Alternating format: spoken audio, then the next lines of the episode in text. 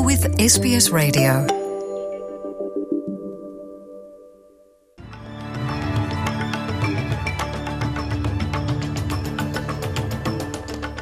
In this bulletin, hundreds of people attended gatherings to honor Perth teenager Cassius Turvey. Thousands without power after windstorm in Victoria. And right wing leader Jair Bolsonaro defeated in Brazil's presidential election.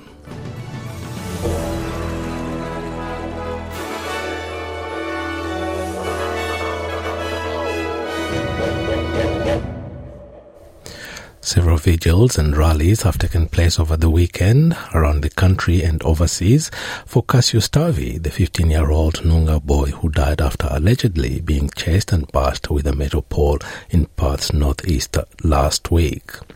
His death has sparked outpourings of grief and has seen Indigenous elders voicing fears that racism played a part in the attack. The Prime Minister says his thoughts are with the Cassius Turvey's grieving family. The 15 year old was allegedly bashed with a metal pole while walking home from a school with friends in Perth earlier this month. He suffered serious head injuries and died in hospital on Sunday. A 21 year old man, Jack Stephen James Brayley, has been charged with his murder. Police are examining allegations racial slurs were made towards the teen. Anthony Albanese has called his death a terrible tragedy. This uh, attack uh, just breaks your heart. Uh, we're a better country than that. And uh, my heart goes out to the family and the friends. The Northern Territory Sacred Sites Monitoring Body is launching a High Court appeal against a ruling that found the Commonwealth could not be held legally responsible for damage in Kakadu National Park. Last month, the NT Supreme Court found Parks Australia had carried out illegal construction near the top pools of Kakadu's Gunlom Falls, deemed to be built too close to a sacred men's site. But the court found Parks Australia was immune from liability under the NT Sacred Sites Act. The Aboriginal Areas Protection Authority, AAPA, has now filed an application for special leave to appeal to the High Court. AAPA Chief Executive Dr. Benedict Scambary says it is unacceptable that Commonwealth officers and corporations are free to desecrate Aboriginal sacred sites with impunity. More than 14,000 people have been left without power in Victoria after damaging wind gusts hit southern parts of the state. Gale force winds struck communities from the South Australian border to across metropolitan Melbourne and Gippsland. The State Emergency Service has received more than 250 calls for help in 24 hours in the wake of the windstorm, most of them from outer eastern Melbourne. Meanwhile, in New South Wales, damaging winds are expected to develop across eastern parts of the state, prompting fears trees and power lines could fall in already saturated soil. South Australia is also expecting wild weather with coastal and elevated areas likely to experience damaging winds. Conservationist with uh, ties to France and Australia has been freed after being taken hostage in Chad. Dr. Jerome Huguenot was abducted last week by unknown individuals in the northeastern Wadi Fira province. Interim President of Chad, Mahama Idris Deby, has now confirmed his release. The duo French and Australian citizen manages an oryx park in the country on behalf of the Sahara Conservation Fund, Conservation SCF Conservation Group. The US ambassador to Australia has called for Washington and Canberra to continue to work together to maintain peace amid continuing continuing tensions in the Pacific region. Caroline Kennedy says the two allies have cooperated for decades on a rules based order. She has told the ABC that continued peace in the Indo Pacific needs to be underpinned by a mix of diplomacy and deterrence. America doesn't have a stronger, closer ally, and so I think I see that every day as I go around, and I think. Uh, so, and everyone's been so friendly. It's so beautiful. So I'm really honored to be here. Questions are being asked about the safety of a bridge which has collapsed in India's state of Gujarat, killing at least 80 people.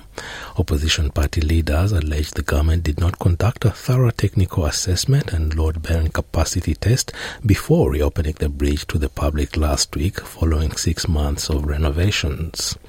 The 230 meter bridge was built during British rule in the 19th century. The footbridge was packed with sightseers enjoying holiday festivities when it collapsed and plunged them into the river below.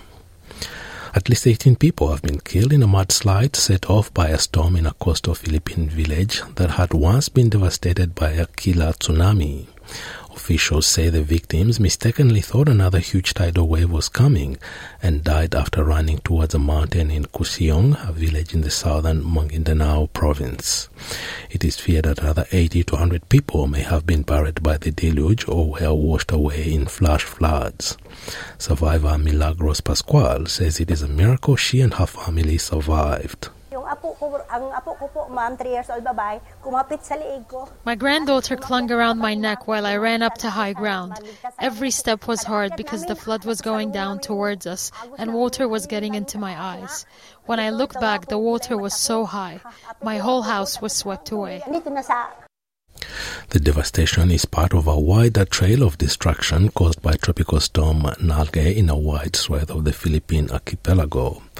More than 168,000 people have fled to evacuation camps while the overall death toll has risen to 80.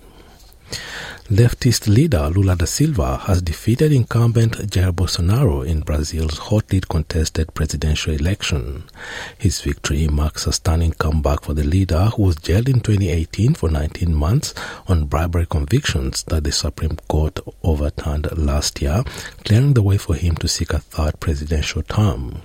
Da Silva was the country's former president from 2003 to 2010. His win marks the end of the country's most right wing government in decades.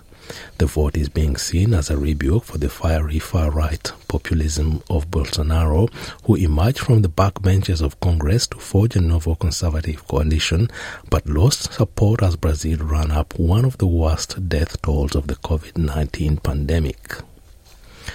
A journalist has been crushed to death by a car carrying the former Pakistani Prime Minister Imran Khan, who has been traveling to the nation's capital to pressure the federal government into calling snap elections. The accident happened near the city of Gujranwala, 220 kilometers from Islamabad, as Khan led a convoy along with his supporters. Witnesses say 40 year old Sadaf Naim lost her balance and fell onto the road as she tried to climb onto Khan's truck to interview him and was struck by the vehicle's wheel. Imran Khan's spokesman, Fawad Chaudhry, says Khan has temporarily halted his long march as a sign of respect. To mark the mourning, we have decided today to end this long march, which was to be terminated in Kar Mokhe for the day.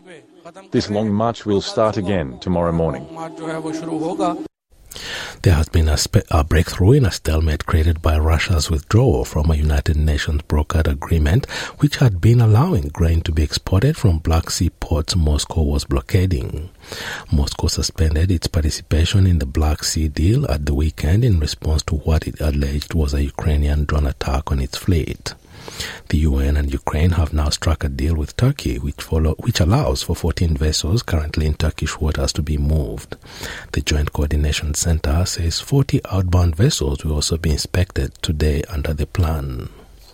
And back home, domestic violence advocates have urged parliamentary inquiry, a parliamentary inquiry to design legislation on coercive control in a way that reduces harm for victims. Women's Safety New South Wales CEO Hayley Foster says action needs to be taken to ensure that victims of domestic violence are not mistakenly identified as the perpetrators. Ms. Foster says that those responsible for coercive control are often able to use the system to their advantage. She says the Parliament needs to consider these scenarios when deciding on the level of burden of proof required to prosecute future allegations we have to always think about the message that's being sent when we put in place legislation that has an impossibly high bar. I think the message that we send by making it so high and so out of reach is, is that which I, I outlined in my opening statement, and that is that um, it is not important, it's not serious. I guess the other side of that is the message it's sending to perpetrators mm. uh, that you know we can continue continue this behaviour um, unabated. A public hearing into the RoboDebt scheme is taking place in Brisbane today. Proceedings will be the first in the initial hearing block for the Royal Commission, which will look at how the scheme was introduced and how the program was developed as government policy. RoboDebt was an automated debt recovery scheme that was scrapped by the former coalition government in 2020, but not before it had issued some 470,000 wrongful debts. And uh, to sports, to netball, and the Australian Diamonds have sealed a three match series against England with a convincing victory in Game 2. Australia's national netball team defeated the English Roses 56 goals to 48. A crowd of 14,117 people at Sydney's Qudos Bank Arena watched Australia lead for most of the game and produce a number of unanswered 4 and 5 goal bursts to stay ahead.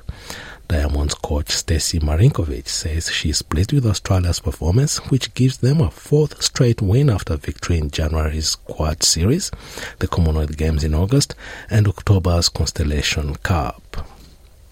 Now having a look at the weather around the country, Broome, a sunny day 34, Perth, partly cloudy 20, Adelaide showers 15, Melbourne, similar conditions 20 degrees, Hobart, a shower or 2 22, Albury, Wodonga, cloudy 19, Canberra, showers and a possible storm 20 degrees, Wollongong, showers increasing 25, Sydney, much the same 28, Newcastle, showers increasing as well, a top of 29, Brisbane, partly cloudy day 31, Townsville, similar conditions with 31 degrees, Cairns, mostly sunny, 32. Alice Springs, mostly cloudy, 30 degrees. Darwin, sunny, 35 degrees. And the Torres Strait Islands, a partly cloudy day and a top of 33 degrees. And that is NITV Radio News.